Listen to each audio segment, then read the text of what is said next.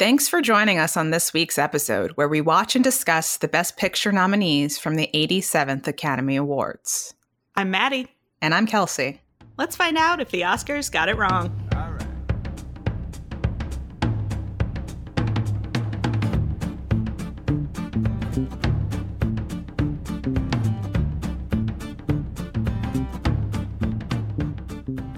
Maddie, have we lost our minds? Have we lost control of this podcast? It's possible that these recordings you are about to hear will be used when someone tries to commit us to some sort of institution, but we're going to find out as we go because we're in the year 2014. There were eight nominees that year. Mm-hmm. So you're mm-hmm. thinking, okay, we're doing a bracket. We know how this goes. We saw 1939, but you have no idea what you're in for because eight films apparently just weren't enough for us.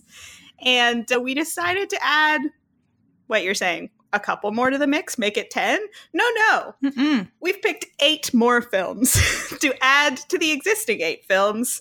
And we are about to discuss 16 movies. Yeah. How are you feeling about this? I think it's going to be an interesting adventure. Hopefully, it is not too confusing to listen to. But a couple things happened. One, we were pretty disappointed with the nominees. Not all of them, but some. Some of them. We did think a couple of other movies were eligible this year that we felt very strongly about. Turned out they were not. But we decided to move forward with this idea anyway.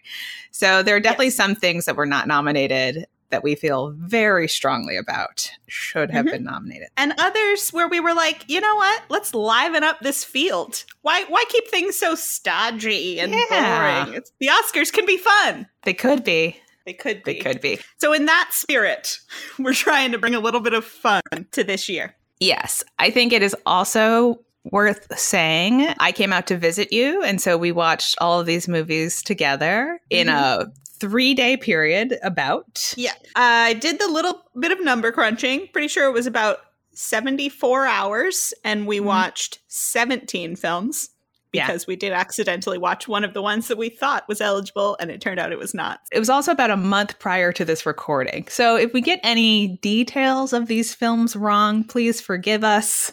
Mm-hmm. That's what happened.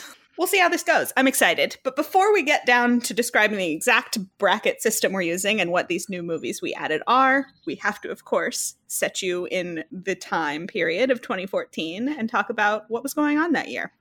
It's not that long ago, but just to refresh everyone's memories, what was happening in 2014? So, we have some domestic news. This was the year that we resumed normal diplomatic relations with Cuba, the US. I think we thought like, oh, does that mean we're going to be able to go to Cuba? And that has not happened yet. But it really doesn't seem like much has changed, if I'm being honest. The, but for our day to days, maybe someday. Yeah. Also, in 2014, Black Lives Matter entered the lexicon, though it was actually coined a year earlier in 2013. But it became sort of a big movement here in the states. In the Middle East, this was the year that ISIL rose to international prominence. So mm-hmm. that was happening. good news again. And it was the start of the American intervention in the Syrian civil war, although that had been going on for a little bit at that point as well. This is the year that Russia annexed Crimea following the Ukrainian revolution. Ukraine really just can't get a win. No. It's rough out there. Interestingly enough, there was a report at the time that the annexation of Crimea was maybe a way for Russia to distract its citizens from the mismanagement of the Sochi Olympics. I think in retrospect, it doesn't feel like that anymore. Well, yeah, they certainly didn't give up on it right after the Olympics ended or anything. But the Olympics were hilariously mismanaged. The Sochi Olympics, a winter Olympics, which you'd think makes sense for Russia, right? Mm-hmm. Sochi is actually a summer resort town. They very much struggled to find any snow for yes. this. No sports. People did not enjoy it. There was a lot of complaining from the athletes about the quality of the fake snow that they were forced to do their sports on. Mm-hmm. Yep. So they had no snow. They also had no bathroom dividers. I think you love this, Maddie. I think you want to talk about this. I do love this there was this memed photo from the Russian Olympics where there's a bathroom stall with two toilets in it and no divider between the two of them. And how this happened, I have no idea. I guess it's for taking bathroom breaks with your buddies so you can hold hands while you go. I have no idea why, but some of the money from this, I believe this was the most expensive ever Olympics put on by a country, maybe could have gone to some more bathroom dividers. Yeah. So, no snow, no bathroom dividers. What else? no clean athletes on Russia's part. This is right in their doping scandal where they had that state sponsored doping program. And of course, over the last few Olympics, they have not been able to compete as Russia. Some might say they Mhm. shouldn't be able to compete at all, but you know. there was continued doping scandal in this most recent Olympics. So it went off without a hitch, the Sochi Olympics. Yep. Great times all around. Also, this year, people will definitely remember the disappearance of Malaysia Airlines Flight 370, the mystery that captured the imaginations of the world. yes. Your brain just sort of can't comprehend that it's possible that we could lose a plane this size in the world as much as scientists are like come on guys the ocean's really big. Like my brain can't understand that the ocean is so big. Yeah, because you see a plane and you go, wow, that plane's pretty big. the plane's huge. But still not recovered Yes. is there any fun news this year There is fun news. We got Psy's Gangnam Style, which of course was a phenomenon. Predates the the real rise of K-pop in the states, which we've seen over the past couple of years, but everyone was into it. And then Mhm. also we have a little bit of Oscars news. So not the award ceremony we're talking about in this episode, but the one that aired this year, so the Uh-huh. 86th, I guess. This is the Academy Awards where John Travolta called Idina Menzel the wickedly talented Adele Dazeem, which continues to make me laugh very hard to this day. it's just so good what a delightful moment in oscars Wickedly history. talented. I love when you Google this, people are Googling if Adele Dazeem is a real person. Like he just accidentally got Idina Menzel confused with Adele Dazeem, as we all do. I feel like if Idina Menzel does, do you remember when Garth Brooks did that thing where he had like a, an Yes. alt, alter ego She needs to create an Adele Dazeem character Yes. to perform under. doing some style of music she doesn't usually do? It could be a country star. All right, so that's the year. We will also tell you the top five highest grossing films of the year so that you can get a sense of what was happening in film at the time. The top five were Transformers Age of Extinction, The Hobbit, The Battle of the Five Armies, Guardians of the Galaxy, Maleficent, and The Hunger Games Mockingjay Part 1. It's not great. It's not great, but you might have noticed some interesting similarities between a few of those titles. We didn't read all of them, but in the top 10 highest grossing films of the year, five of them had colons in the title. They did. so it's a big year for colons, that's our people. only additional notable news that we found in the film industry for that year. You know, when we do these recent years, we don't get to do someone invented Steadicam. Like that stuff's not really happening that much anymore. Yeah. There are always interesting things happening in CGI technology, but they're harder for people to notice and track. Generally, L- yeah. At least lay people like us. Yeah. All right. So that brings us to the movie discussion. What we're going to do is we're going to run through really quickly, not do all the stats, the nominees. We're going to talk about what Mhm. won.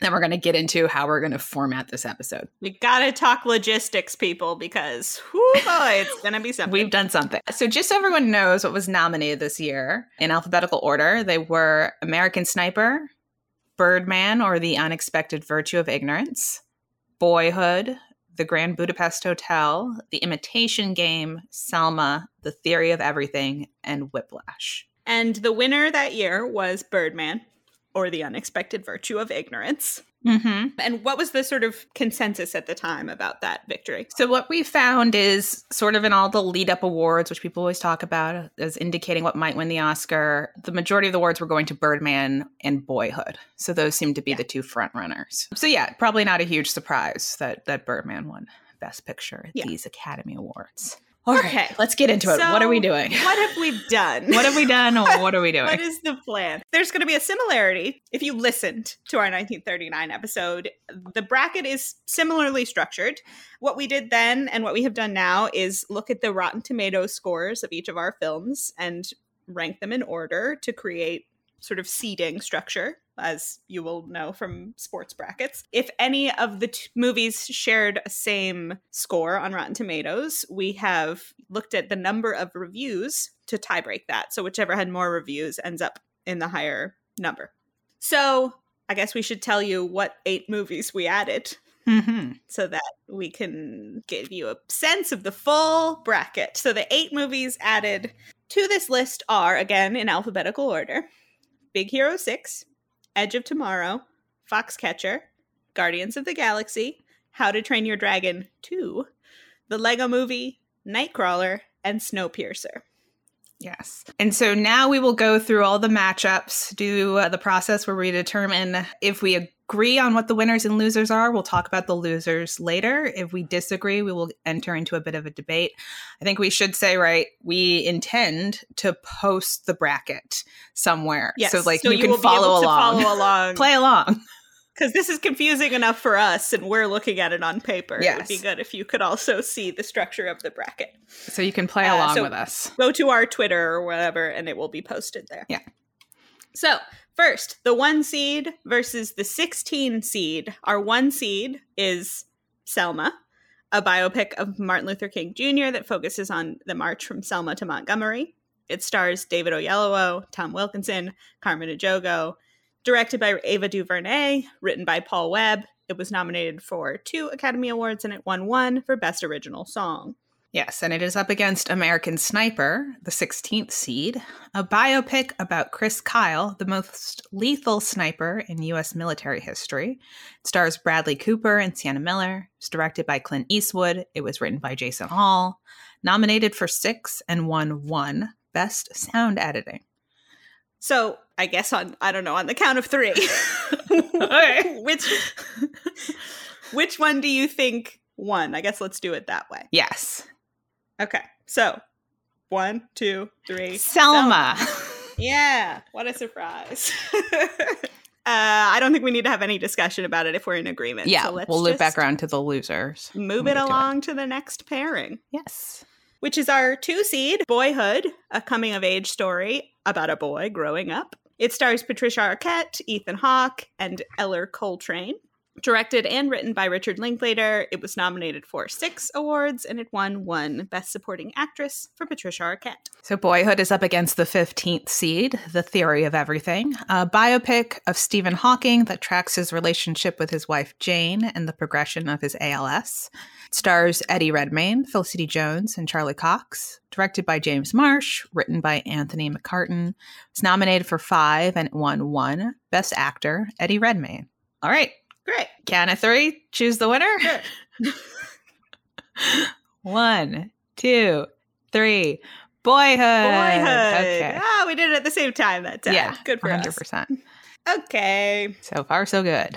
So far, so good. Can we do this five more times? Okay. Our three seed is the Lego movie, an animated comedy where everything is awesome when you're part of a team. Yay.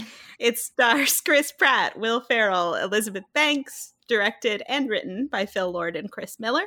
It was nominated for one Academy Award and it won zero. That's up against our 14th seed, Foxcatcher, a true story of two Olympic gold medalist brothers whose lives are destroyed after they are recruited to train with Johnny DuPont. It stars Steve Carell, Channing Tatum, and Mark Ruffalo. It was directed by Bennett Miller, written by E. Max Frye and Dan Futterman. It was nominated for five and it won zero. On the count of three. One, two, three. Foxcatcher. Foxcatcher. Okay. Oh my god, we're doing it. I'm so stressed about us having to debate a bunch of these. I Every time we we agree on one, I'm like, oh thank We're rolling right along. Okay. Yeah. Next matchup. Okay, next matchup is our four seed Nightcrawler, a black comedy slash psychological thriller about the world of freelance news videographers. It stars Jake Gyllenhaal, Riz Ahmed, and Renee Russo. Directed and written by Dan Gilroy. It was nominated for one Academy Award and it won zero. That's up against our 13th seed, The Imitation Game, a biopic about Alan Turing and the British team that cracked the Enigma machine during World War II. It stars Benedict Cumberbatch, Keira Knightley, Rory Kinnear, Mark Strong. It was directed by Morten Tyldum, written by Graham Moore, nominated for eight and won one Best Adapted Screenplay. hmm Ready? Yes. One, two, three. The Imitation Game. I'm just kidding. It's Nightcrawler. I know you are, you liar. Okay. okay. Next set, we're halfway through, all in agreement. Our fifth seat is Whiplash, a drama about an ambitious music student and his abusive teacher. It stars Miles Teller and J.K. Simmons, written and directed by Damien Chazelle. It was nominated for five Academy Awards and it won three Best Supporting Actor for J.K. Simmons, Best Film Editing, and Best Sound Mixing. Okay, that's up against our 12th seed, Big Hero 6, an animated action film about a young genius who must avenge his brother with the help of a robot nurse. It stars Scott Adsit, Ryan Potter, and Daniel Henney. It's directed by Don Hall and Chris Williams, and written by Jordan Roberts, Robert L. Baird, and Dan Gerson. It's nominated for one, and it won one Best Animated Feature. we didn't note that. Our notes failed us a little bit there. Okay. Okay. On the count of three for these two. One, two, three. Whiplash. Oh Whiplash. Oh my goodness. My God. We are crushing it. are we agreeing or are we reading each other's minds? Who can say? Our next pairing is our sixth seed, Snowpiercer, a science fiction action satire about the last survivors of a catastrophic climate change event who live on a self contained train. It stars Chris Evans, Tilda Swinton, and Song Kang Ho, directed by Bong Joon Ho and written by Bong Joon Ho and Kelly Masterson. It was nominated for zero Academy Awards. Boo. All right, that's up against our 11th seed, Edge of Tomorrow, a Groundhog Day style action sci fi film about an alien invasion. It stars Tom Cruise and Emily Blunt. It's directed by Doug Liman, written by Christopher McQuarrie, Jez Butterworth, and John Henry Butterworth. It's nominated for zero. Wow, this is a sad little pairing. Yeah. okay, on the count of three: one, two, three. One, two, three. Snowpiercer. Snowpiercer. We're doing it. Oh We're really gosh. doing Oh it. Oh my gosh. The next one is going to be tough for me because I'm ambivalent about it, but we'll see. Okay. Our number seven seed, Guardians of the Galaxy, a sci fi action comedy about a ragtag group of losers who save the galaxy. It stars Chris Pratt, Zoe Saldana, Dave Bautista, Vin Diesel, and Bradley Cooper. Directed by James Gunn and written by James Gunn and Nicole Perlman, it was nominated for two and won zero. That's up against our 10th seed, How to Train Your Dragon 2, an animated adventure about Vikings that must protect their dragon friends from an evil warlord. It stars Jay Baruchel, Cate Blanchett, and Gerard Butler. It's directed and written by Dean DeBlois. It was nominated for one and won zero. Okay. I mean, I don't even know what I'm going to say, but I guess I'll find out Yeah. in a moment. All right. One, two, three. Guardians, of the Galaxy. Galaxy. Okay. This is the one where I most was like, I could go Yeah. either way, but Okay. okay, Guardians of the Galaxy it is. And finally, Our final woo, mashup. This is for the big money to see if we go eight for eight. Our, our nominees are the eighth seed, The Grand Budapest Hotel, a dramedy about the concierge of an Eastern European hotel and his lobby boy. It stars Ray Fiennes, Tony Revolori, Adrien Brody, Ed Norton, Saoirse Ronan, and Willem Dafoe. It was written and directed by Wes Anderson, nominated for nine Academy Awards, and it won four. Best Costume Design, Best Makeup and Hairstyling, Best Original Score, and Best Production Design. That's up against our ninth seed, Birdman, or The Unexpected Virtue of Ignorance, a black comedy about a washed up action star trying to revitalize his career by staging a Broadway show. It stars Michael Keaton, Zach Galifianakis, Ed Norton, and Emma Stone. It was directed by Alejandro Inarritu and written by Alejandro Inarritu, Nicholas Giacobone, Alexander Dinelaris Jr., and Armando Bo. It's nominated for nine and it won four Best Picture, Best Director, Best Original Screenplay, and Best Cinematography. Both nominated for nine and won four, huh? What a matchup. Okay. On the count of three. One, two, three. The Grand, Grand Budapest, Budapest Hotel! We were oh so Oh my God. concerned we were going to get into like eight debates and it just was, it was, oh, oh, friend. This Oh, is a friend. weight off of my mind, people. You have no idea. Also, I don't know if you've noticed, but a big upset just happened because the winner of the best picture just went down in the first round of our oh, bracket. Oh, snap. Oh, snap. Well, we get to talk about it. That's amazing. We agreed on everything. incredible God, work. fantastic. Good job, us. So that still leaves us with eight films to talk about in this episode. So I think our strategy is going to be speed round. Our first loser, then, the 16th seed, American Sniper.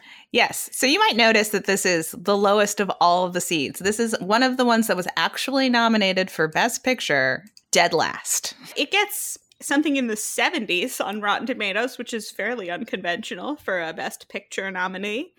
And you might say, "Oh, the critics don't always know what they're talking about. You know, they they're they're all hoity-toity and they don't know how the people feel about the films." But let me tell you, this film is a piece of garbage. a 70 is generous for this film. Okay. And I have been mad about having seen it since I watched it in the theaters in 2014. I saw it for the first time during our viewing, and it was Lucky for you. an experience, I suppose. So, real quick, the movie is about Chris Kyle. He's a guy. He's just living his life. Yeah. Then 9 11 happens. And Well, he's already signed up for the military. Yes, And that's then true. 9 11 happens. He signed up for the military. He meets a woman at the at a bar. That's important. She Yep. becomes his wife. 9/11 happens. He is deployed. He's like extra enthused about going to war Yeah. because of 9 11. And then he trains to be a sniper Uh-huh. and he goes to war and he kills just tons and tons of people. Way too many people, really. In the war in Iraq, Mhm. he sort of doesn't feel a whole lot of ways about it. He keeps going back to war. He keeps redeploying because he has to go support his men. He can't leave them alone over there. Uh, his wife is like, hey, maybe you could come back from war at some point so that I'm not raising our children alone. And he's like, oh, but my boys are over there. So he goes back and he goes back and then he eventually does, you know, retire or whatever it's called. And he doesn't know what to do with himself when he can't go be a sniper. He ends up talking to a guy at the VA who gets him involved working with other veterans. And in real life, what happens is he's working with a troubled vet. He takes him to a shooting range one day, and the vet ends up shooting and killing him. yes. Uh, how'd you feel about this movie? Okay, so this is a Clint Eastwood directed film. This is the second Clint Eastwood film Mhm. we've covered on the podcast. After Mystic River? After Mystic River. I think you said during that episode you're not a big fan of Clint Eastwood. I've not seen a ton of Clint Eastwood movies. I was not a big fan of his directing in this film. yeah.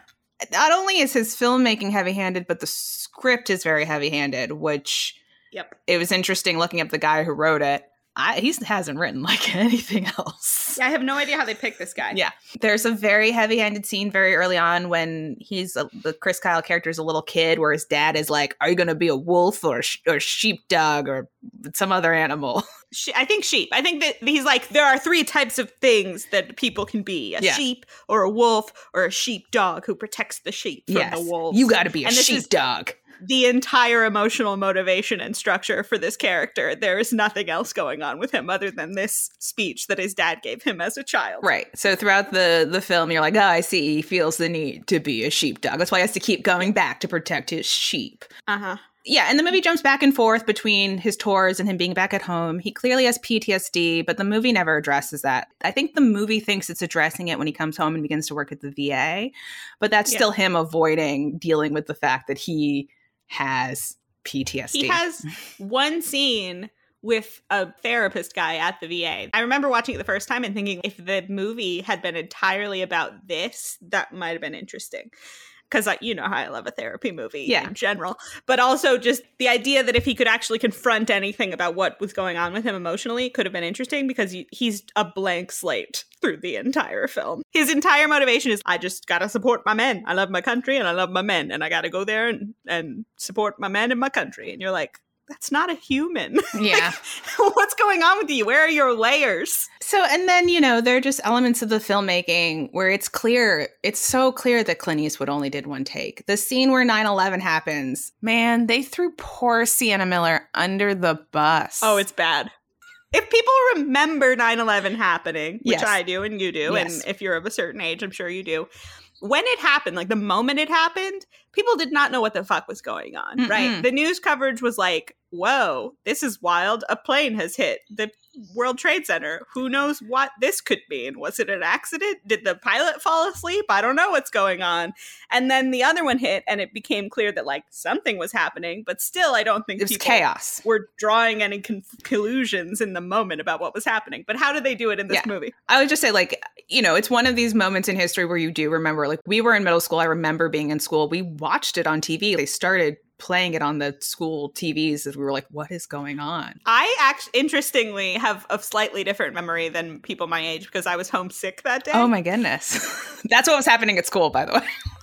Yeah, I heard that from everyone Yeah. after. But for me, it was like, I don't remember if I was watching it and called my mom or my mom called me and told me to turn it on, but one of those things happened. Yeah. And so it was me at home, just on the phone with my mother, and both of us being like, what? Yeah. So, yeah, it- when it happens in the movie, Chris is in the bedroom and Sienna Miller is watching it on TV, and you just hear go, Chris. And then Chris comes out, and Sienna Miller goes, Oh no. poor Sienna Miller. Poor Sienna Miller.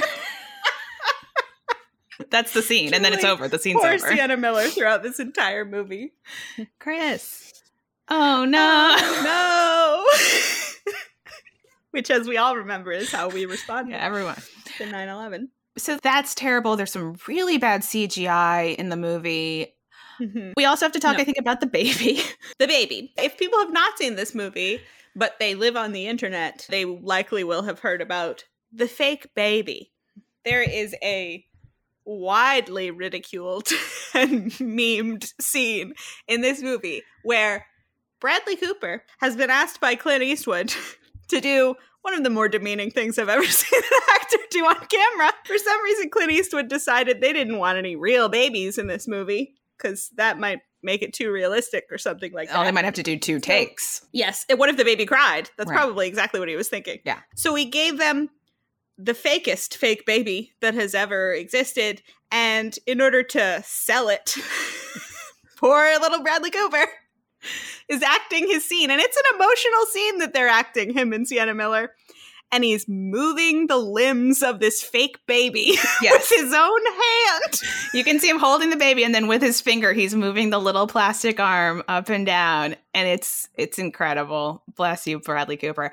But I will also say, so I'd seen that before seeing this movie, but earlier in that scene, Sienna Miller is holding the fake baby, and they have CGI'd the baby's hand to make it look like it's so moving, creepy. and it looks like a sea anemone. And honestly, it haunts my dreams. like sometimes I'm living my life now, and I think about it, and I'm like, this is that's a horror movie. Their baby has an anemone hand. oh my god, the fake baby is amazing. But yeah, this movie is just straight up war propaganda.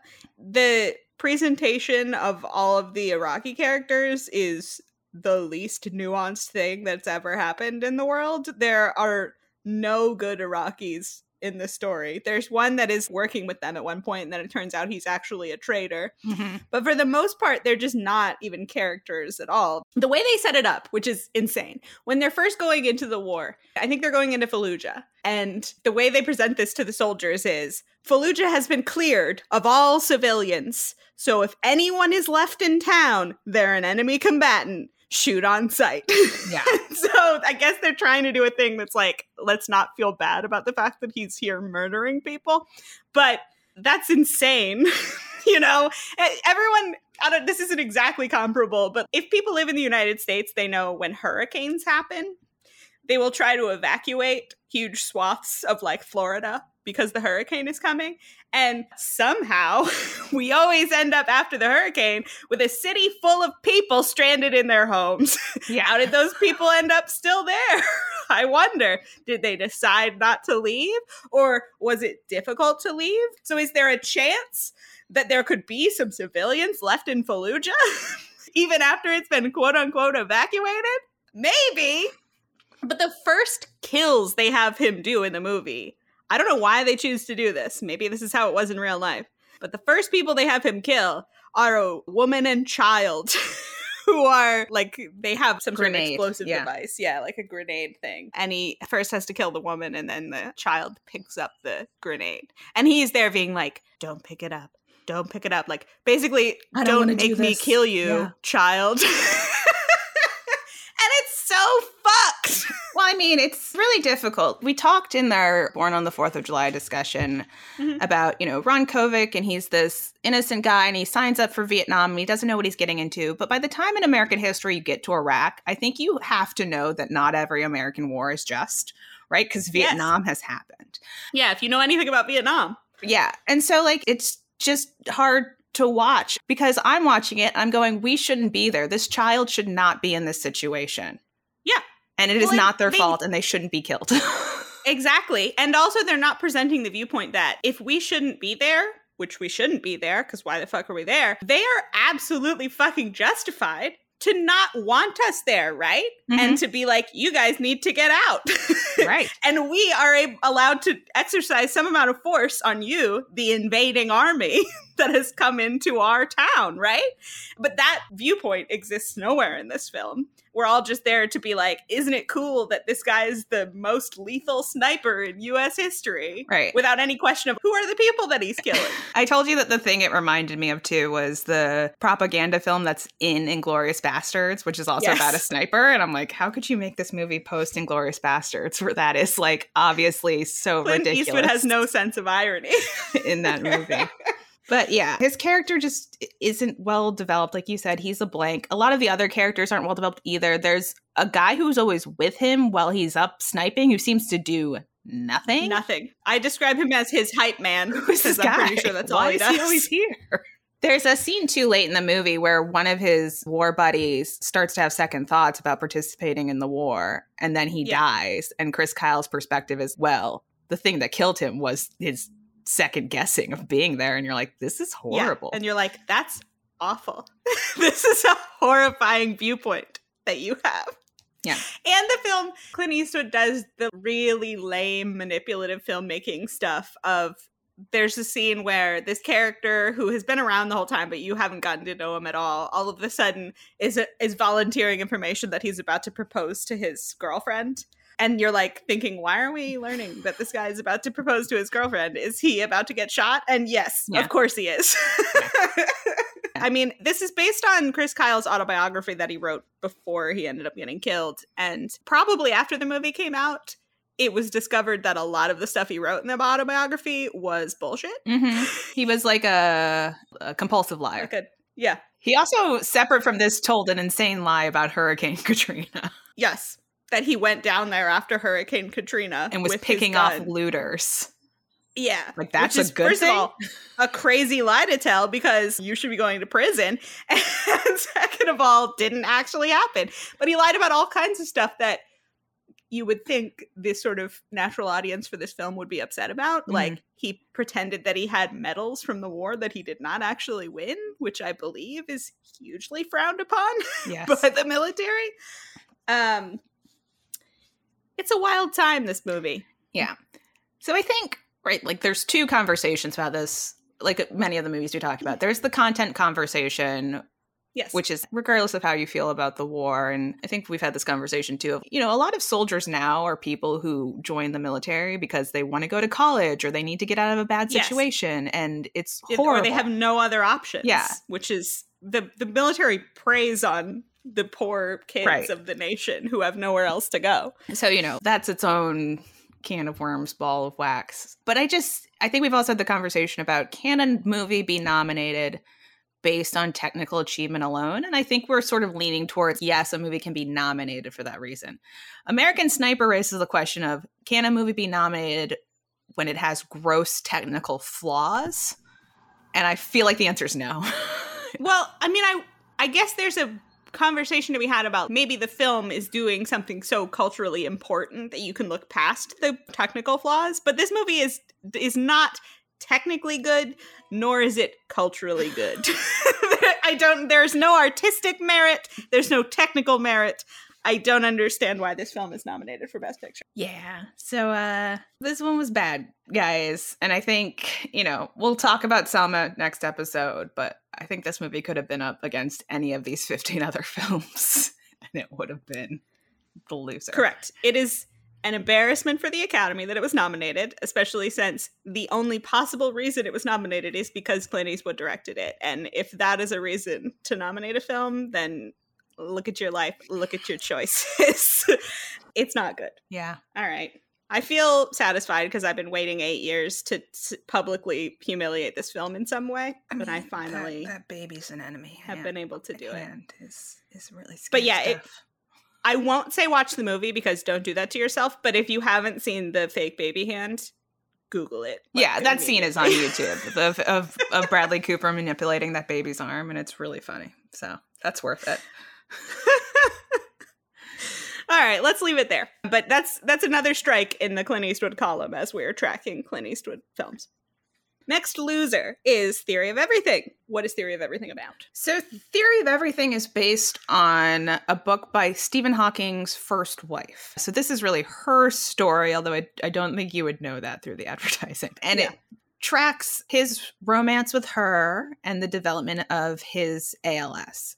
So, right before they get married, he gets his diagnosis. And, you know, over the course, he gets sicker and sicker. And we kind of see them struggle through their marriage, struggle to manage their kids and, and his condition. Along the way, they meet a family friend played by Charlie Cox, whose name is mm-hmm. Jonathan. And you can kind of see that she's falling in love with him, but she remains faithful to Stephen as far as we can tell. And then towards the end of the movie, Stephen falls in love with another woman, someone who's serving as his aide, and, and they end up getting divorced. And Jane ends up being able to get together with Jonathan. And, And Stephen Stephen ha- marries his aide. They Yeah. both end up marrying the other people that they meet, which is fascinating. So that's kind of the story of the theory of everything. It is not about his scientific career. So that's no, I mean, th- there's background discoveries Yeah. happening, but it's mostly a marriage drama. Mhm. Obviously, Eddie Redmayne won for his performance as Stephen Hawking. If ever there were an awards bait type of performance, this is the one. It's very physically demanding and required a transformation on his part. And obviously, he's very good in it. Yeah. I, I have no complaints about Eddie Redmayne. I don't have a complaints about any of the performances. The performances are all very good. It's pretty to look at, I think. It's super biopicky, as we are always discussing. He's obviously a fascinating guy. He's a very interesting, particular type of genius character. Mhm. So, hearing about everyone in his orbit and how this was all handled is fascinating because, as you said, he was diagnosed before they got married. And when he got the diagnosis, it was like, you're probably going to live a year or two. Yes. And he ended up living A way, way, way, way longer than anyone expected, which is amazing. But he was ready to be like, we have to break up. I'm not here to ruin your life. And she was like, I'm choosing you and we're doing this and we're going to get married. And so there are a lot of intentional choices made on everyone's parts here to just make this work. But I think that the stuff with Charlie Cox is so interesting. That's the most interesting part of it to me Mhm. because it's not it doesn't go down the way you would expect where like Stephen is hard to take care of so she's you know gets distracted by this other guy outside the home and then she's having an affair and then Stephen is mad about it. It's not like that at all. No. Stephen completely acknowledges that taking care of him is a lot and that Jane is going to need some sort of help to make this happen. And throughout their lives, they don't really have any money, probably until he publishes that book that's hugely successful. Yes. And so he sees that Charlie Cox and she have a connection and he sort of just welcomes him into the fold. like Yeah. there's this great montagey scene of all of them, the three of them and their kids having this like day at the beach and they're all having a wonderful time. At one point Charlie Cox is sort of cuddling with Stephen on their blanket. They're having this idyllic beautiful life. and you're like, why can't Charlie Cox just move in with them? and they could all be so happy. Yeah, the primary worked. conflict is really coming from Stephen's family, where when they have their third kid, Stephen's family accuses Jane of having an affair with Charlie Cox. And it's at that point Yeah. they're like, well, I think he says, I need to step back because this is creating a problem. And we were watching and we were like, He's feeling the tension, too." Jonathan. But yeah, we were like, no, stay, Jonathan. But yeah, it's nice that at least they did work it out in the end yeah. and get to be together. It's a sweet movie. It is sweet. If you have any interest in Stephen Hawking and don't know that much about him, which I certainly didn't know much about his early life, watch it. If Yeah. it's on TV, turn it on. It's fine. it's an enjoyable film. I cried at the end when they break up, and she was like, I want you to know that I have loved you. And I'm like, oh. I know. The best thing about it is it's very much about the intentionality and choice that goes into a marriage. Mhm. And they all acknowledge how much hard work this has been and how over and over they've had to just choose to keep doing this and like make the decision that it's worth it. And so then, yeah, when they break up, it's this interesting moment of like, she's put a lot into this over decades of her life. It's beautiful. Yeah. It's Um, nice. It's a nice movie. Okay, on to our next loser, our three seed, the Lego movie. Yeah, this movie is like 100% on Rotten Tomatoes or something very close to it. That's how it's What in the score, third scene. yeah. So the Lego movie takes place in a Lego world, as you might know Mhm. or imagine. And it's about this everyman who's not special at all. And basically, a villain has been working in the background to make it so that none of the Legos can move anymore. He's trying to like glue all the Legos together. Yeah, he has he has this weapon that is going to freeze every Lego in place. Yes. because he has a way that he wants them all to be displayed, and Yes, he wants them, everything to be perfect, which means not changeable. And so there are a group of heroes who are trying to get this mythical artifact before the villain does so that he can't do and that. Is a prophesied hero Yes. that they are waiting to The appear special. who will be the one, the special. And so all of the heroes are what's called master builders, which means that they can uh-huh. build whatever they want without instructions. And so our everyman character goes on a journey with all these master builders. And of course, in the end, he learns that he can be a master builder too. You don't have to be a special. And there is no special, Aw. everyone's special. Everyone's special. and they defeat the villain. But it turns out that this is all a metaphor for what's happening in the real world between a son and his father. The father has been building these Legos probably prior to the son's birth. He's very particular about it. And of course, the son is young and wants to experiment. And so at the Yeah. end, the the father sees all the things the son has done and they come together and he allows him to play with the Legos. And, and it's, it's, nice. very sweet. and it has music that people probably will have heard. Everything is awesome is from this movie, which they did perform at the Academy Awards because it was an Academy Award nominated song. And it's just, yeah, it's a movie about everyone can be special and just about play and imagination and how nice it is to have freedom Yeah. from conformity. And I do, I love the fourth wall breaky stuff when it cuts to footage of Will Ferrell plays the dad and his son, and it turns out that he's just been building this Lego town in his basement, and he wants to glue it all in place, which is he With the doesn't see how villainous that is feeling to everyone else, and he has to be inspired by his kid. It's nice. It's a lovely little animated film. Yeah, it's a really solid family movie, but I wonder if some of the reason it was so well reviewed is it sort of is Pirates of the Caribbean syndrome, where people are like, a Lego movie, that's going to be terrible. That's ridiculous. Yes. What are we doing? And then it was good. Yeah, I think it definitely benefited from some. It's way better than we expected sort Yes. of reviews. I do find it to be a little thematically muddled because they do at some points be like, sometimes you need to follow the rules, which is true because they talk about, you know, like when you're driving, now's Yeah. not the time to invent. Right. Which is yeah, just true I about agree. I think it is fun, but not amazing. I think it's my least favorite of the three animated movies that we have on our list, Mhm. but it's definitely enjoyable. I don't think parents were suffering through this one when their children demanded that they watch it. No, it's nice. Uh, and there's a fun cast of characters who play all of the master builders. well, so you get yeah. you get your Lego Batman who got his own spin-off. Will Arnett's Lego Batman has contributed to my inability to interact with dark and gritty Batmans because anytime I see a Batman now, I'm just like, darkness, no parents. yeah, he has made it a little more difficult to take Batman seriously. It's fun. Yeah. I have no major complaints, but I, I don't think it's groundbreaking. It's not one of my favorite animated movies or anything. No. All right. Up next, The Imitation Game, another biopic, The 13th Yes. Seed. Tell me about it. The Imitation Game, starring Benedict Cumberbatch, is a movie about Alan Turing, who's a mathematician and scientist, who is one of the early developers of what became what we think of as computers. So during World War II, the Germans have this device called the Enigma machine that is what they use to code all of their secret messages so that the you know our military can't tell what their military is about to do and it was a, supposed to be an uncrackable machine because they changed the code every 24 hours and there just wasn't nearly enough time to by hand go through all of the various you know permutations solutions yeah. to this machine to crack whatever the code was on any given day.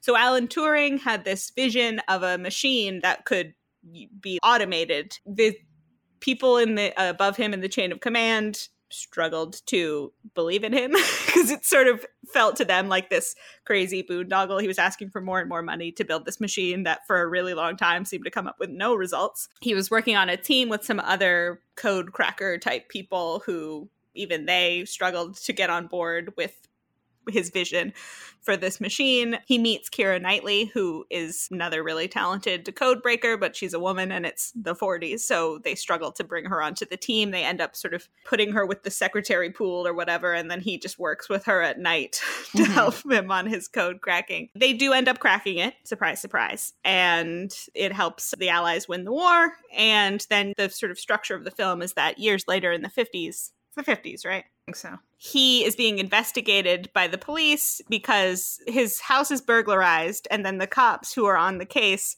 think there's something suspicious about him because he is basically just like i don't want any of your help. I don't want you investigating this break-in. Just leave.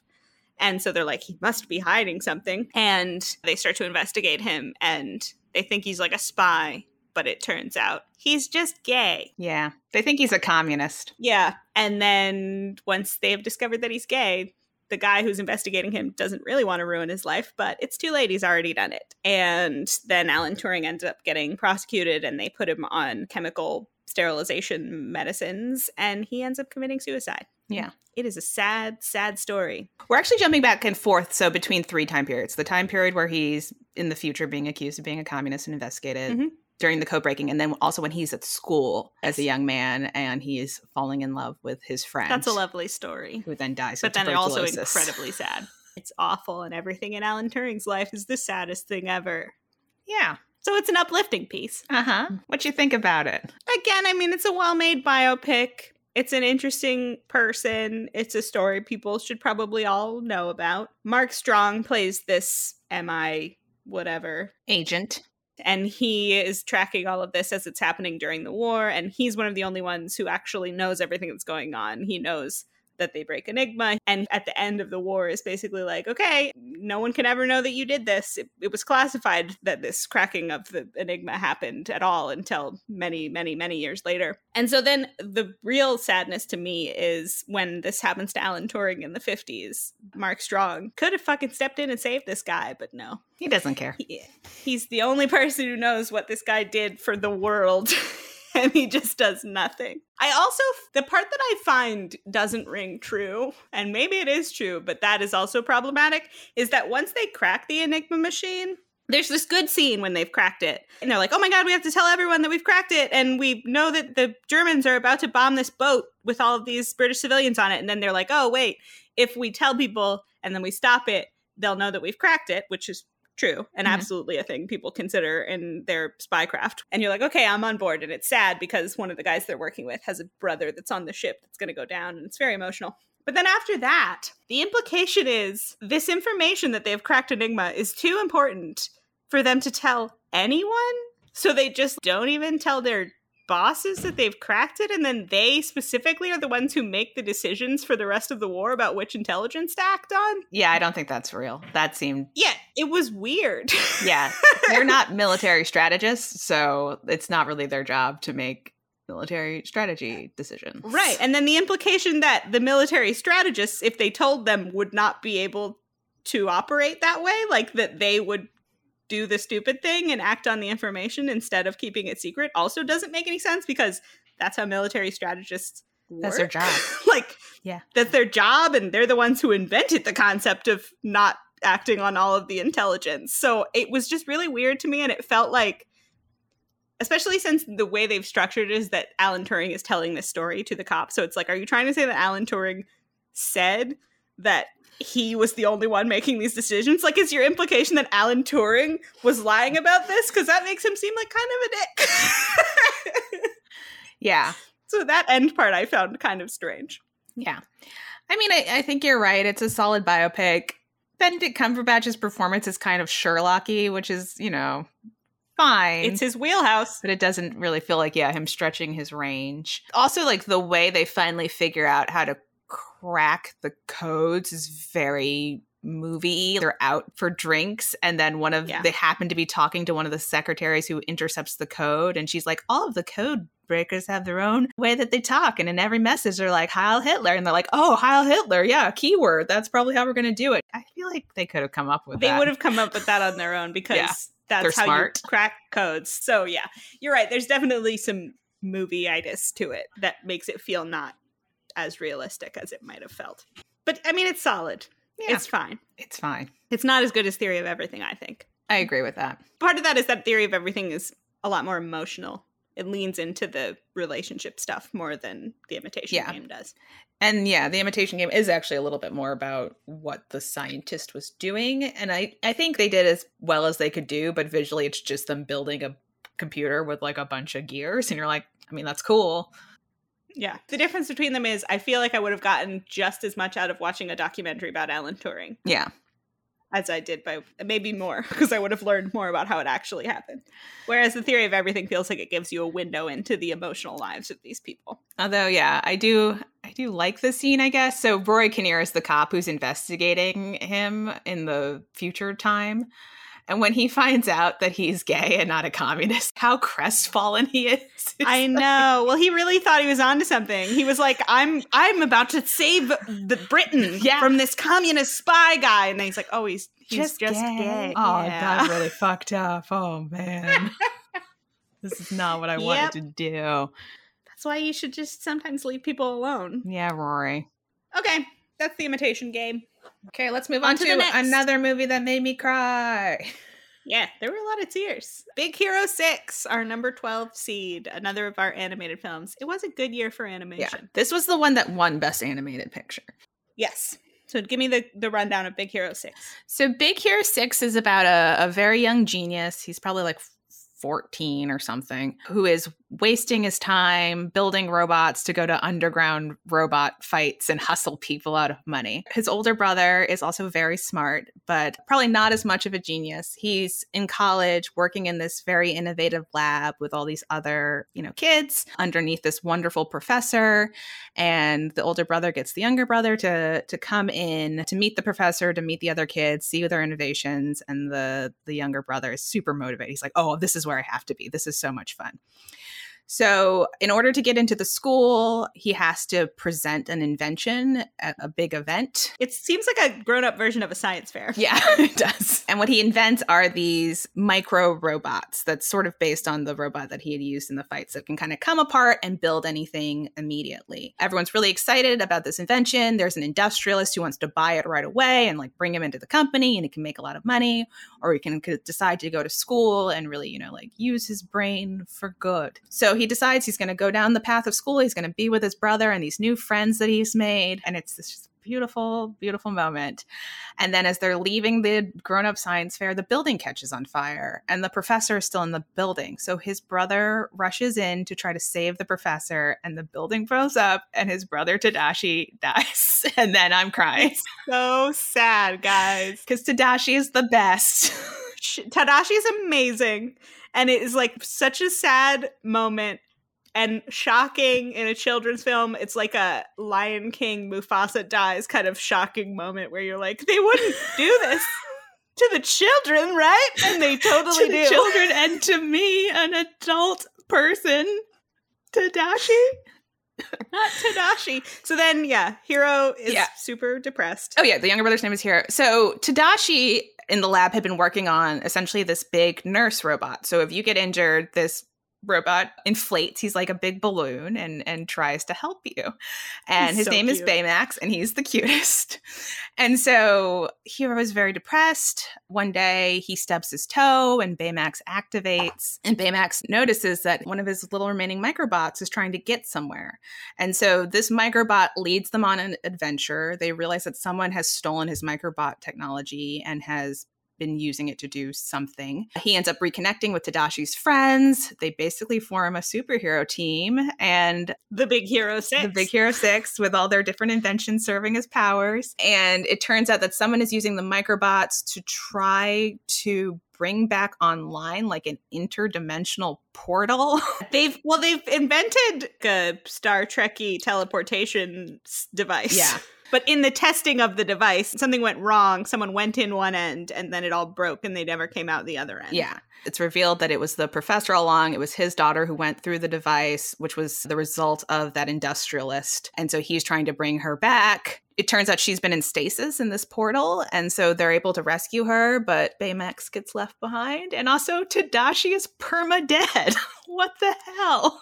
Yeah, it's awful. They rescue the daughter, but not Tadashi. And Because so, they can't. yeah. I mean, he burned up in a fire. Yeah, he was no exploded. He's really dead. But yeah, the professor killed Tadashi. He ends up going to prison, which also was real rough for his daughter because she came back after being in stasis and she's like, What? Right. She goes into a teleportation device. Everything stops for her. Then they rescue her immediately after, in her mind. And her dad has murdered a bunch of people and is going to prison. Yeah. so that's a rough way to come back. But then Hiro ends up going back to school and staying friends with Tadashi's friends and hanging out Yep. with Baymax. I love how supportive all of Tadashi's friends are. They all want Yes. to cheer Hiro up when he's so sad. I love Tadashi and Hiro's aunt, who is Mhm. raising them all on her own. She's got so much going on. This wonderful woman. Well, that's the thing that's really sad too is presumably their parents are also dead or something's happened Yeah. to them. So it's really just, you know, him, his brother, and his aunt. Ugh, It's really sad. poor Tadashi. it's a it's a tearjerker of a movie. Yeah.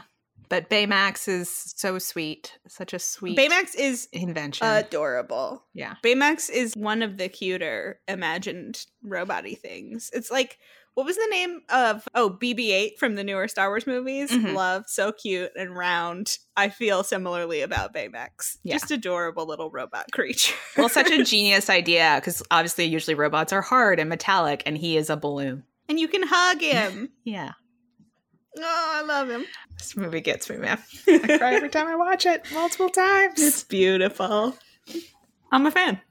Yeah. All right, ready to move on to our next loser? Yes, it is number 11, Edge of Tomorrow, an action This film. is a fun one. We ended up obviously the seating was not determined by us, but we ended up with the Snowpiercer Edge of Tomorrow like action movie face off, which I was excited about. Yes. So, what's the plot of Edge of Tomorrow before we get into it? So, Edge of Tomorrow is set in the near future. It might actually be the past now. I can't quite remember. Uh, but there has been an alien invasion, and humanity is not doing well. We're not winning. We are about to lose all of Europe, I think. And so Tom Cruise is a former marketing guy who has joined the army as a, you know, a He's doing like PR for the military. He's not a soldier. Yes, and so he sent over to the like last ditch effort in the European theater to to cover it, and Brendan Gleeson ends up deciding he's gonna fight. I don't quite know why. I think he just hates him. He's just obnoxious. And so Brendan Gleeson is like, you know what? We could use more soldiers. You're one Yeah. of them. So, oh, Brendan Gleeson is the general, the commanding officer. I'm not quite sure what his Of rank is. not the US military, but like the Allied forces, basically. Yes, in Europe. And so they fight the aliens in these mech suits. And so Tom Cruise is suited up, he goes into this this theater and everything goes wrong right away. It seems like the aliens knew they were coming. It's real real bad. Yeah. And so there's a alien that looks a little bit different. Tom Cruise is sort of fighting it. He cuts off one of its limbs or something and a bunch of its blood flies like, onto him. Kind of almost accidentally kills this alien. Yeah.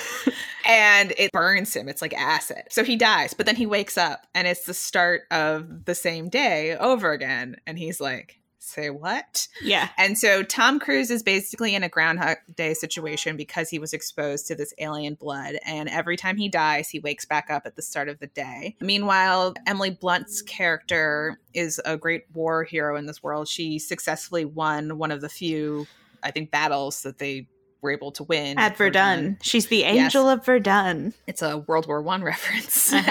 and she's also the Full Metal Bitch. Those are her two nicknames. A lot of monikers for her.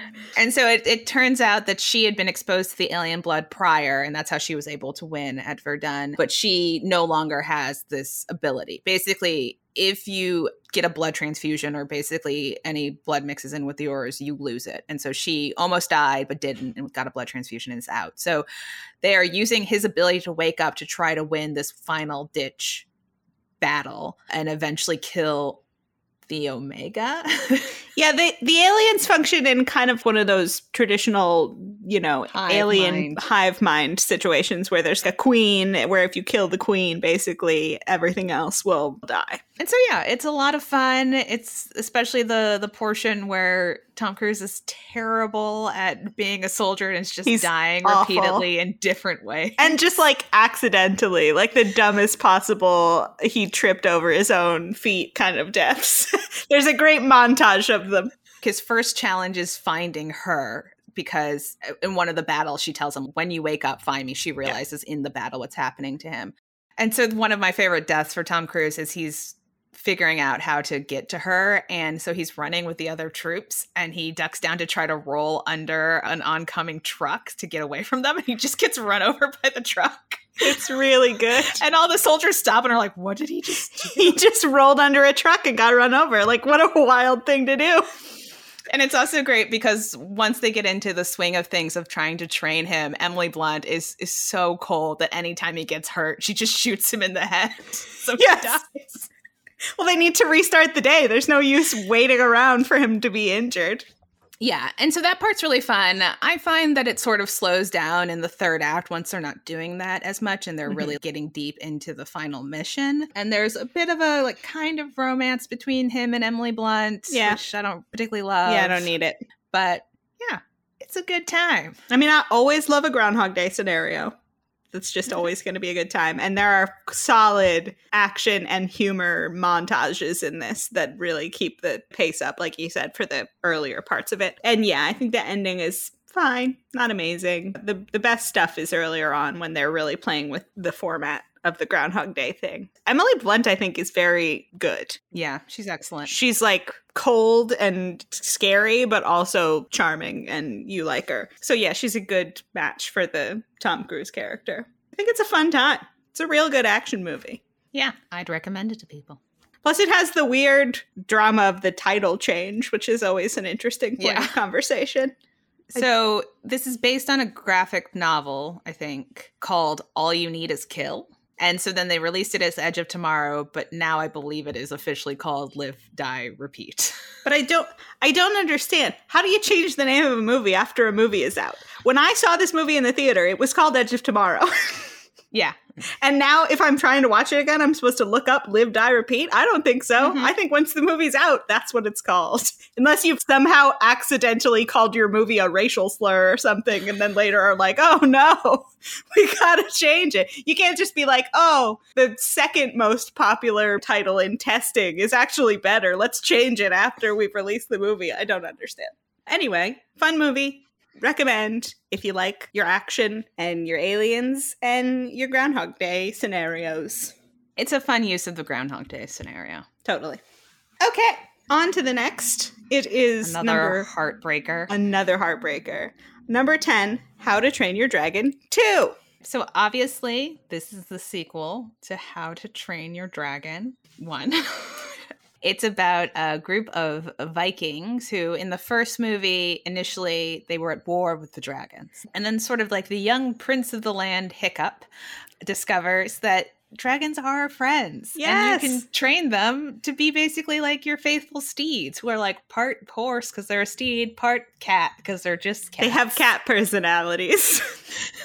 It's great. And so, you know, How to Train Your Dragon 2 starts with we're Vikings, these are our dragon friends. And then Hiccup and his friends discover that there is basically this warlord who is also using dragons, but he is not befriending them. He No. is capturing and subjugating them. yeah, it's bad. Yeah. Meanwhile, Hiccup, who has been raised entirely by his father and his mother presumed dead, he stumbles upon this society of dragons that his mother has apparently been living in for basically his entire life. It's crazy. She's befriended the dragons. And it's this wild reunion between the two of them because he always thought that she had been killed. And it turned out that she just didn't want to live in the Viking society that hated the dragons because the dragons are so cool. And she didn't think that anyone would ever come around to her way of thinking. She's very excited to learn that the dad has come around too to Yeah. befriending dragons and it looks like they're going to reunite and be a happy family Oh, God. and then, so kind of similar actually to the alien in, in Edge of Tomorrow, it turns out that the, there are alpha dragons who Mhm. can control all the other dragons. And so she's living with this alpha. But like a nice alpha. Yeah, he's he's chill. He's seems very old and doesn't seem to do much. He just wants to rest and let everybody do whatever they're going to do. Yes. And it turns out the evil warlord has found another alpha. A who bad alpha. challenges and mm. defeats the first alpha, and he's going to use this alpha to destroy the Vikings who he has beef with from the past. And as part of this, Hiccup's dragon Toothless, who is the best, Yeah. gets mind controlled. oh, it's so terrible. in a moment which once again this is a children's movie mind controlled toothless kills hiccup's dad and then he comes out of it and is like what happened? Are we friends? We're best Oh, friends? What's going on best friend? And then hiccup is like get out of here Oh. and toothless doesn't know what's going on because he doesn't even remember. It's so and sad. the dad is completely dead and then you're like oh my god these people are going to have to deal with the fallout of the fact that his friend slash pet killed his dad while he was mind like what Well, Why it- is it's- a children's movie Toothless is about to kill Hiccup, right? And his dad like Yeah. jumps in front of and like takes Of- the hit, and that's how Yeah. he dies. It's fucked up, guys. It's fucked up. It's too much for children to have to deal with. i have long said that this is the movie i'm happiest i did not see as a child like i don't know how child me would have been able to handle it because adult me basically could not Yeah. handle it i was it, it's a lot but you know they defeat the the bad alpha and then hiccup's gonna live with his mom but his She comes back, but yeah, the the mom and dad were gonna rekindle their romance because they did always love each other. They just had this fundamental disagreement about dragons. But they were gonna be so happy, and he was gonna have his family together again. And then it's just awful. It's awful the dad dying, and in that way, poor Toothless. The trauma i know for everyone. For Hiccup, his best Oh. friend killed his dad. I mean, it's awful. Man, oh man. it's even harder because it's it's his best friend and his pet Yeah. just like Mm-mm-mm. I mean, emotional heavy hitters, these animated movies this year. truly But again, it's a magical world. If you haven't seen this or the first one, the dragons are so great. And Toothless delightful. is just crazy levels of cute. And he looks and acts exactly like everybody's pet cat. he's Yeah. like, he's just the best. I love Toothless. dragon cat. Oh, Kit Harington plays a hilarious character in this called Eret, son of Eret. Yeah, he's a bounty hunter who thinks he's so great, and then he's around, and he, He also becomes a friend. dragon. Yeah. Yeah. he's a sweet guy in the end. yeah. It's a fun time, it, except for the parts where you're crying. Yeah, except for the psychological horror of of like how do you move forward in your relationship with your best friend pet? Slash pet. Yeah. A lot of therapy, I think. there was going to have to be some. Viking therapy. But it's a good time. Yeah, I'd recommend it. I I also, I mean, we may end up talking about How to Train Your Dragon when whenever we get to that year, but Mhm. I'd recommend that one as well. Well, yeah, and I also would Um, recommend that you not just start with the second one in the series. You Yeah. should watch the first one. It's true.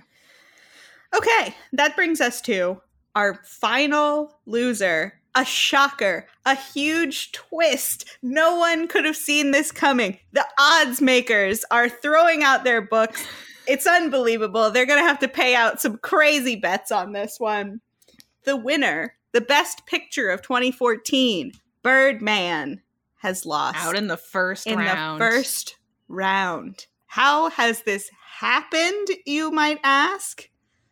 I mean, that's the seeding system, people. It's it is Yeah. what it is. Amazingly, Birdman has ended up smack dab in the middle of the field. And you know, these things happen. Upsets. Upsets in the first round. That's why you got to play the game. Exactly. Exactly. So Tell what Birdman's about. Birdman is a fascinating film. It is kind of a satire about the film industry and entertainment broadly. It stars Michael Keaton as this character who is kind of a washed up, past his prime actor who, eh, back in his glory days, played a superhero character called Birdman. It's very self referential to Michael Keaton as Batman. And he, at this point in his career, would like to be known as a serious actor.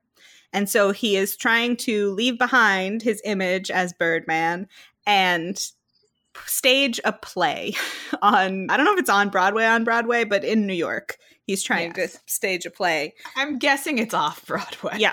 And so it's this very serious stage play. He's playing the main role and he's directing it and he has written the adaptation. So he's really staking a lot of his credibility on this production. Before they have opened for previews, his co lead of the play is involved in an accident, a light falls on his head, he can no longer act. They need to bring in somebody to amp up the excitement about the play, so they stunt cast Edward Norton's character, who's like a very respected Broadway actor. Michael Keaton's character is dealing with hallucinations, basically, yeah. where he is seeing and hearing himself as Birdman commenting on his day to day life.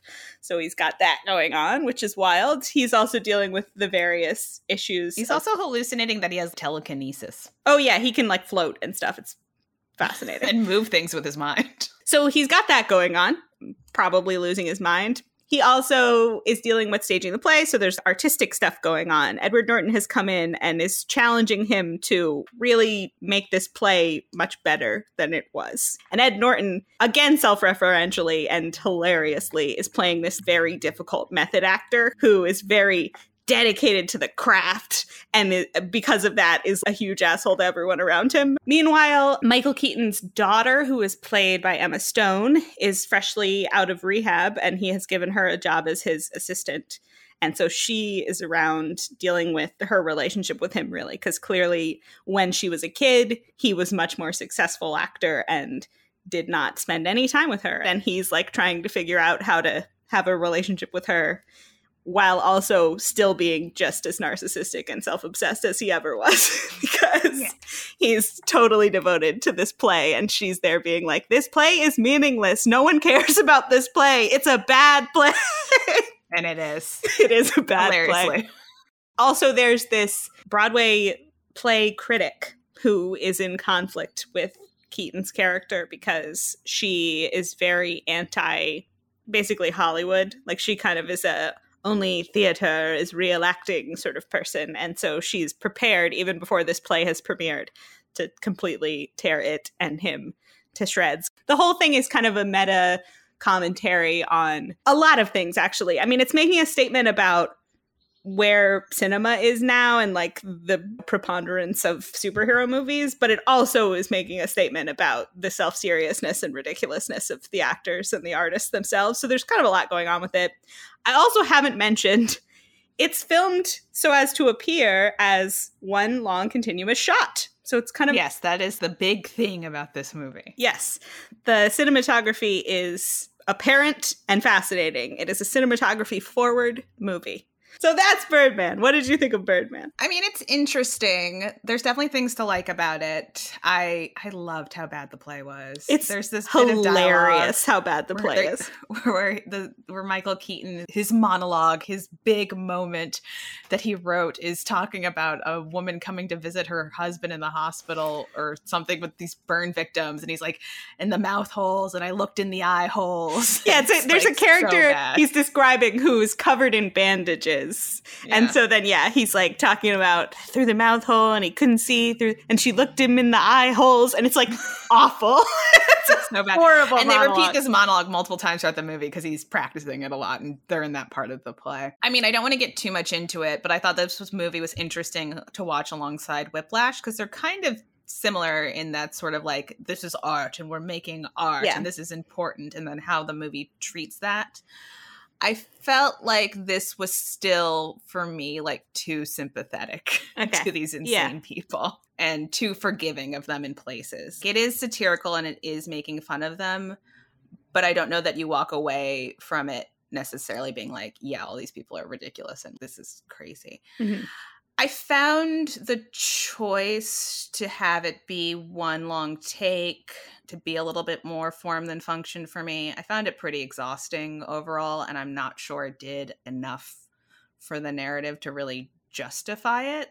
Also, in relation to Whiplash, the score was also very funny and obvious too. It's a it's a pretty like New York City. It's jazz. Yeah. listen to the beats of the of the city streets. And so yeah, I I, I found it to be kind of like like the word that's coming to mind is like pounding Mm-hmm. in a way that I was like, well, now I'm very tired after watching it.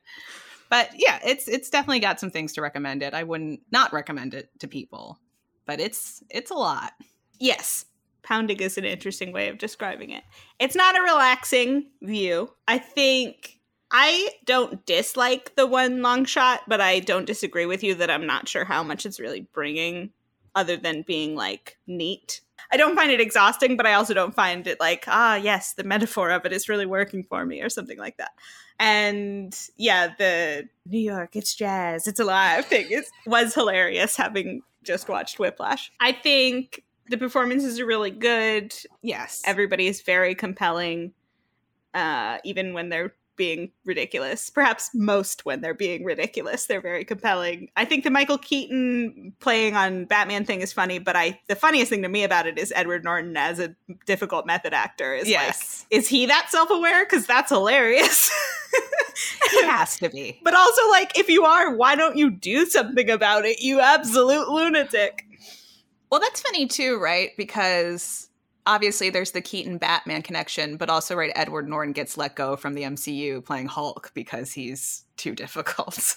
Yep. But that's its own funny thing is that even the difficult method artiste guy wants to be a superhero, right? Like he has to be let go from being the Hulk. He didn't say no to being in it. The whole thing is a Mm. very interesting commentary. But I, yeah, I don't disagree with you that maybe it's too sympathetic, maybe it's not. I just think it's that it doesn't have a clear opinion. I think you can take what you want from this movie, and I find it to be hilariously scathing about a lot of these things, but I don't necessarily know that that's exactly what the film intends, because I think you sort of are just left to draw your own conclusions by the film. And it could mean a lot of things, and it could be like, but at least it's all worth it because we make great art, or it could be like, what you've made is a stupid thing, and you put everyone through a lot of hell for no Right. reason. Yeah, and also like what's it saying about pop movies and Right. the superhero genre? I think is a little unclear too. I also, interestingly, with the, the like the monologue about the face holes and the mouth hole, uh, which I love, uh, is there are, are monologues in this movie that are not that that I found to be kind of like speechifying. Like there's a bit where Emma Stone is talking to him about it. Like he doesn't even have a Facebook and doesn't know where Twitter is, and he doesn't matter. He's not relevant. I'm like, Yeah. this is very written. Yeah, it's not underwritten, the film, which is funny because, yeah, it's like they're making a statement about it with the stupid speech that he's written, but then also there are plenty of monologues where you're like, that was pretty monologue And that's the thing is that I'm left with, I like a lot of pieces of it, but it doesn't come together in a thing where I'm like, that's what you were saying, and I totally agree. Right. You Like know? you want it to be a network, and it's like Yes. not it's quite. it's there. striving for network seemingly, and it doesn't it doesn't get to network. But Yeah. so few things do, really. too true. But yeah, I mean, I do like it. I understand why it won because Hollywood loves movies about Hollywood. They are always going to do that. Mm-hmm. And it is obviously like a very impressive piece of filmmaking, which For sure. they always are going to be into. And I find a lot of it really funny.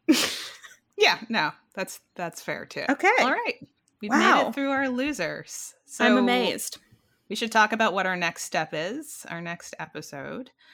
We will Uh, be coming back to continue talking about the 87th Academy Awards of 2014, round two of the bracket. So, all of these winners will now face off against each other. So the matchups going into next episode are the number one seed Selma against the number eight seed Grand Budapest Hotel. Then our next matchup is the number two seed Boyhood against the number seven seed Guardians of the Galaxy, which I think is an interesting matchup about Mhm. two boys growing up. Yeah, true. Our next matchup is number six Snowpiercer against number 14 Foxcatcher. Mm-hmm. And then our final matchup is our number four seed Nightcrawler against our number five seed Whiplash. Ooh, hot matchup. Yeah. Okay, very excited about that. In the meantime, as always, if you have comments, questions, concerns, do reach out to us at oscarswrongpod at gmail.com. We are on Twitter and Letterboxd at oscarswrongpod. If you are enjoying the podcast, please tell a friend, leave us a review, and subscribe. New episodes of the pod come out every other Friday at 6 o'clock Eastern, wherever you get your podcasts.